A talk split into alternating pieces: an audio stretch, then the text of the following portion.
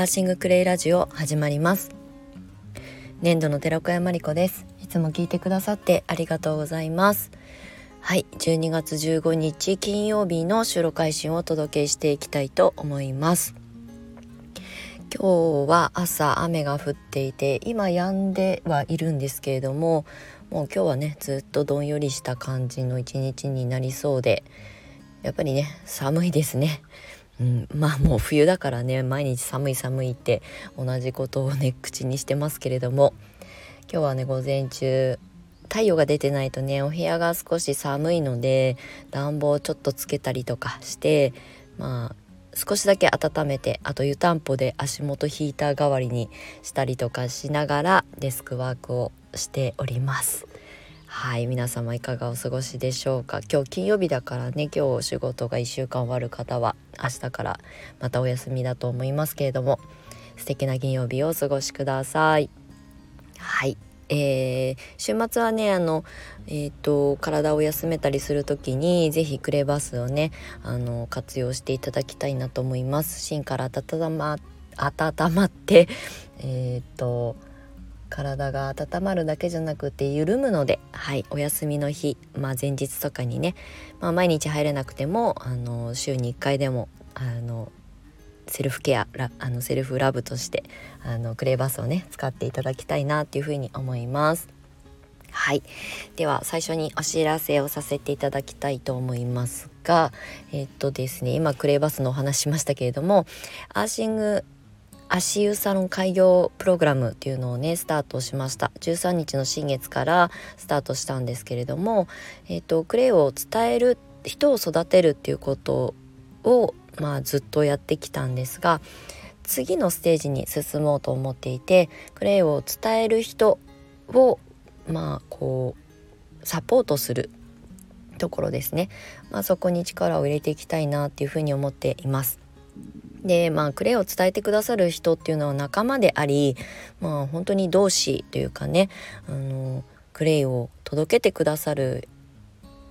人なので私の経験10年分の経験がお役に立てるんだったらしたいなっていうふうに思っています。でまあそれを先駆けて3年前にクレイカフェシップっていうコミュニティを立ち上げているので、まあ、この3年間でメンバーさんといろんなことをやり取りさせてもらったりミーティングしたり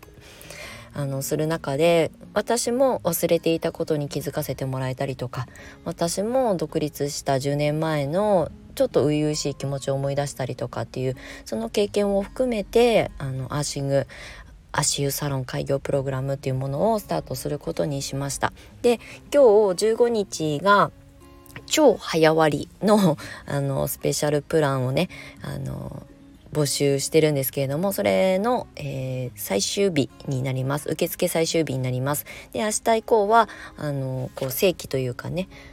超早割じゃない プランにあの変更しますのでもしねあの足湯をねクレイを使った足湯をメニューにしてみたいなとか足湯だったらおうちサロンとか自分にもできそうだなっていうふうに思われた方は是非この機会をあのチャンスですので ぜひぜひご活用いただけたらと思います。概要欄の方からホームページの方あのご覧いただけますのでよかったらチェックしてみてください。本日が締め切りとなります。あの超早割はね。であの年明けからあえーと、その足湯サロン開業の、えー、セッションだったりとかということをスタートする予定ですのではい。ぜひぜひチェックしていただけたらと思います。はいということで今日の本題に入りたいと思うんですけれども、えーと、セールスしない方法っていうねタイトルでお話ししていこうかなと思うんですがどういうことって思われるかもしれないんですけどあのですねこれまで特に教室業をスタートした6年前からうんクレイセラピストさんを育成するだけじゃなくクレイセラピストとして活動したいっていう方たちのサポートとしてビジネスコンサルブランディングコンサルなどセッションをしてきたんですね。で、まあ、皆さんから一番最初に上がってくる声っていうのは、うんままず発信が苦手っていう方も多いんですけどやっぱりこう自分のまあいいなと思っているサービス商品を売り込むのが苦手というね方が多いんですよね。まあ、これは多分大半の方に当てはまるんじゃないかなと思うんですけれどもちょっと私はね物販とか不動産の賃貸営業とか売買営業だったりとかっていう経験をしているのでまああの売り込むって押し売りではないんですけど売り込むセールすることに対してあんまりこうあのハードルを感じていないっていうのが皆さんとのちょっとした温度差だったりもするんですけれどもでもねあのまあセールする売り込むのが、うん、苦手っていう方の方がまあ大半なのでじゃあどうやったらみんなの活動がスムーズにことが進むかなということを考えながらコンサルをさせていただいてきました。でまあ一言私からあのお話ししたいなと思うのはうんまあ苦手だったら別に売り込む必要もないしあのねあの人を説得さする必要もないので。えーと、自分らしい発信の仕方を考えるということが、まあ、解決策というか答えになると思うんですけどただかといって発信すれば集客ができるわけでもないんですよね。でもちろん最初からねうまくいく人もいるけどもうこんなに情報が溢れてる時代、まあ、クレイセラピーも10年にくら10年前に比べたら発信者も増えているので、まあ、競合もいるし誰かとね比べて差別化しなきゃいけないとかねうんいろいろあると思うんですよ。そうするとじゃあ発信の数を増やせばいいのかとかうんみんなと違う発信方法例えばインスタだったらリールをねあの使い方をマスターして集客できそうななんかこうねノウハウをお金を払って勉強したりとかっていう方もいると思うんですよ。でそれも一つの方法だと思うんですけど私は結構ねまあうん先回りをするっていうことをね皆さんにあのいつもシェアしてるんですよ。例えばまあ私はクレイセラピストなのでクレイのお話になりますけど10年前はクレイセラピーという言葉がそもそもこうあの常識ではなかったしまあ今もまだ常識な言葉ではないんですけど今ほど皆さんに興味を持ってもらえるジャンルではなかったので、まあ、クレイの使い方とかねクレイで作る歯磨き粉っていう、まあ、そういうクラフト重視の、まあ、あとはクレイの選び方とかね理論だったんですよ。それを伝えることが、まあ、まだまだそんなに人口が多いな多くなかったタイミングだったのでそれがこう販売ス,、うん、スキルというか販売ノウハウというかねえー、お仕事にしていく上での、まあ、最初の一歩だったんですよね。でも今は発信者が増えてクレイセラピーを勉強してる方も増えたしうんまあ、もっともっとその上の上級資格を取る方も増えてきている中でじゃあ学んで新しい、うん、知識をインプットしてそれを発信し続ければいいのかっていうとちょっとそこも違うかなっていうふうに思っているんですね。で私はよくコンサルの中でお話しするんですがあのもちろんねクレイのお勉強特にクレイセラピストの養成講座とかを勉強された方はあのいろんな使い方の形を学ぶんですね。歯磨き粉だったり化粧水だったり。うんとあとクレイオイルとかね。うん要するにホームケアで使える形を勉強するのでやっぱりそれを発信し始めるんですけどまあ言ったらもう先輩たちもいるし同時期に勉強して発信を始めてる人たちもいるのでよほどの、まあ、インフルエンサーというかね知名度があるとかうんフォロワーさんが多いとかっていう人と比べてしまうとさすがにねそこのあの数字的なところだけ切り取るとうん勝ち目がなかったりするんですよね。勝ち目がないっていうのは別に誰かと競争するっていう意味の勝ち目じゃなくって仕事にする上でちゃんと売り上げを立てていくっていうことを考えた時に、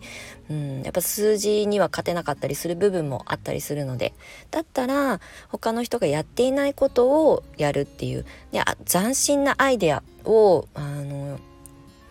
こう引っ張り出してそれを考えて発信するまでって時間かかるんですよね。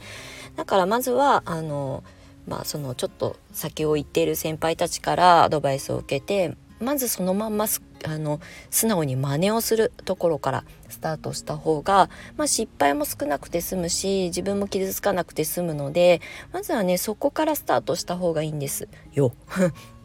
であのみんなねオリジナリティを求めてね最初から自分らしい何々を作るだっていう風に始めちゃうんですけどそうじゃないんだよっていうことをねお話しつつあと同時にえっ、ー、とですねその先回りをするって話を先にしましたけれどもみんながやっていないことをもうなんか斬新なアイデアとかではなくってこれからクレイを伝える人たちが増えていくんであればクレイを伝えるワークショップのやり方を教えるとかね。まあ私もあのコンサルもさせてきいただいてきましたけどクレイを伝える人たちがどうやったら起業ができるのかとかフリーランスになれるのかっていうところをサポートするっていうまあ本当にビジネスコンサル的なことをねさせていただいてきたんですけれども。結局あのクレイセラピストももちろん育成はしてましたけれどもワークショップもやってきたしマルシェも出店してきて同時進行でちょっと先回りをして、うん、伝える人たちをサポートする側に早く回り始めたんですね。でまあそれを形にしたのがクレイカフェシップでありまあコンサルだったりとかするんですけれどもちょっと先を見据えてうん今やるべきことはやらなきゃいけないけれどもちょっと先を見据えてきっとこういう需要が生まれるだろうなっていうことを考えてそこのポジションを取っちゃうんですよ。そう今はねクレイセラピストを育成する先生の中でもビジネスコンサルされてる方もいると思うんですけれども私は6年前から実は始めていてまあ始めていたっていうのも私がやりたくて最初はスタートしようっていうこう戦略的に始めたというよりもあの助けてほしいっていうあのお声があったことでじゃあ私にできることだったらっていうふうに始めたのがあのきっかけだったんですけどでもこれもこれから必要になってくるよねって思ったので私は養成講座をやりながらコンサルも一緒に並行してやってきました。なのでうちの卒業生だけじゃなく他の教室でお勉強された方通信講座でクレイセラピーを勉強されたからかもあのオファーをいただくようになっていてあの養成講座が自分の教室の看板メニューでだったんですけど思いのほかそのコンサルメニューの方にお申し込みが入ったりフリーランスの方のスタートアップとかブランディングをお手伝いするようなお仕事につながったりとかしたんですよね。これはクレイセラピスト関係なくなので先回りして自分がそのポジションを取ると売り込まなくて済むし、うん、セールス、うん、説得をしなくて済むんですよね商品説明をする必要があんまりないので。なんでかというと他にやってる人がいなかったから私はそこがチャンスだったしでそうすると私のスタンスを話せばそこに共感してくださる方、まあ、そこを目指してくださる方との出会いが増えるだけなのでなので私は本当に売り込みとか、まあ、営業経験がある人間なので売り込みとか、うん、まあセールスに対してそんなにこうハードルを感じていないんですけどでも自然とそういう形ができたっていうのが私のこの6年間の間のすごく大きな経験値になったんですね。なのであのクレカフェシップの皆さんにもあの今やっているその発信しているクレイのあの素晴らしさを伝える活動は絶対やめちゃいけないんですけどちょっと先のあのマーケットをねあの洞察するっていうことを身につけて先回りして準備しておくとうん後からこうね参入してらっしゃった方たちのあの何て言うんだろうな誘導役というかね、うん、サポート役に回れるから早くそれを発信しちゃった方がいいんじゃないっていうことをよく言ってます。売り込みが苦手とかあの発信が苦手発信が苦手っていうのはちょっとまた違う問題が あるのでちょっとそれとは別なんですけどとにかく売り込みができないとかねセールスするのが嫌だとかあの説得できないとか、まあ、説得はする必要ないんですけど、まあ、要するに自分が伝えたいことを人に届けていく上で、うん、営業みたいなことが苦手な方は早く自分のポジションを先に作ってしまうそうするとすごく自分にストレスもかからずに自分の好きなことをきちんとお仕事にしていけるようになります。でこれはあのちょっと長くなっちゃいましたけどあの私も過去にお洋服屋さんで販売員をやったりとか、うん、皆さんが知るところで言うとユニクロとかでアルバイトをしたりとかあの東京に上京する前は結構こうお洋服販売の仕事を長くやってたんですね。でうんと私もどちらかというと昔はこう人に何か売り込むとかねお洋服をこうまあなんか売りつけるじゃないけどっていうのが苦手だったので基本待ちの姿勢の販売員で聞かれたことに答えていくっていうスタイルだったんですね。まあまだまだ社会に出て1年目とかだったしまだまだこう人にその魅力を言葉で伝えるあのスキルが身についてなかったっていうのもあるんですけどただ私がすごいあの注力したのは話せないんだったらディスプレイであの自分のセンスを見てもらおうっていうふうに思ってお店のディスプレイは私が結構率先してやるようにしてたんですね。それはまあ雑誌とか見たらねあのそういうセンスは盗めるのでそれを見てそのお店で扱ってるものとこう組み合わせて似たようなこうスタイルを見せていく。だって売れるあのスタイルをね雑誌にまとめてくれてるのがファッション誌なのでそれを真似ればいいだけじゃないですか。でそこをずっとやり続けるとやっぱそこがきっかけであの商品が売れるようになったりとかしてあのそこで私にねこうオファーしてくださるお客様が増えたりとかでユニクロでアルバイトしてた時も本当にただのアルバイトなのでなんかそうあの責任あるポジションをね持たされてたわけじゃないんですけどその当時のユニクロってあんまりこう接客なんか全然しないただもう陳列させるためだけの要因としてアルバイトって大体働いてたんですけど在庫の、えーと、補充だったりとかね。だけど、うん、接客はしないけどでも自分で選べないお客様もいるからじゃあこれはディスプレイだってまた始まって過去の経験からあの今みたいなユニクロの多分きっとちゃんとしたディスプレイのマニュアルはない時代だったのであの販売員が適当にこうえーと、その週に売らなきゃいけない商品を組み合わせてただとこう吊るしてるだけだったんですけど、まあ、そこをすごいね勝手にやるように 勝手にというかね一応店長とかにはあの許可を得てやるようになったんですけどなんかねこの組み合わせで買いたいんですけどっていう風にまああの販売員さんたちにね声がかかるようになってそこから私のそのお店の中でのまあ普通のアルバイトなんだけどじゃあマリコさんちょっとあのディスプレイ担当やってとか。でそのディスプレイ担当やってるうちにうんとあのまあ今は当たり前ですけどフリースっていうものがユニクロから発売された100色フリースの時代に私は働いていたんですけどその目玉のあのフリースの担当にさせられたんですよね。させられた。うん。まあやりたくてフリース担当になったわけじゃないんですけど、あの時は本当にもう全社挙げて、あのユニクロはフリースを売り出そうとしていた時だったので、まあ、そこをね、社員さんとか契約社員の方と一緒に担当させてもらったんですよ。これ私フリース担当やりたいですって自分を売り込んだわけでも全然なくって、そういうことができなかった私がどういうふうに自分のこう、うん、なんかこうセンスだったりとかなんかこう可能性を組んでもらえるかなって考えた時に、まあ、私は黙ってても、まあ、売れそうなスタイルを作るっていうのは過去の販売員の時に経験していたのでもうディスプレイにもう注力しようということでやり始めたんですね。なので私もセールスを後々はね営業とかやったので売り方とかすごく身についたんですけど最初の一歩は本当に物を売るとか売るための言葉えーと、引き出しが全然なかったので見せるっていうことを先回りしてやってたんですね。それが結果あのその、えー、職場の中でも自分のポジションがあのつかめたっていう感覚がすごくあったので今もねあのそういう時の自分を思い出してあの皆さんにはこうセッションだったりとかでお伝えしてたりもします。はい、なのでセールスをしない方法っていうことであの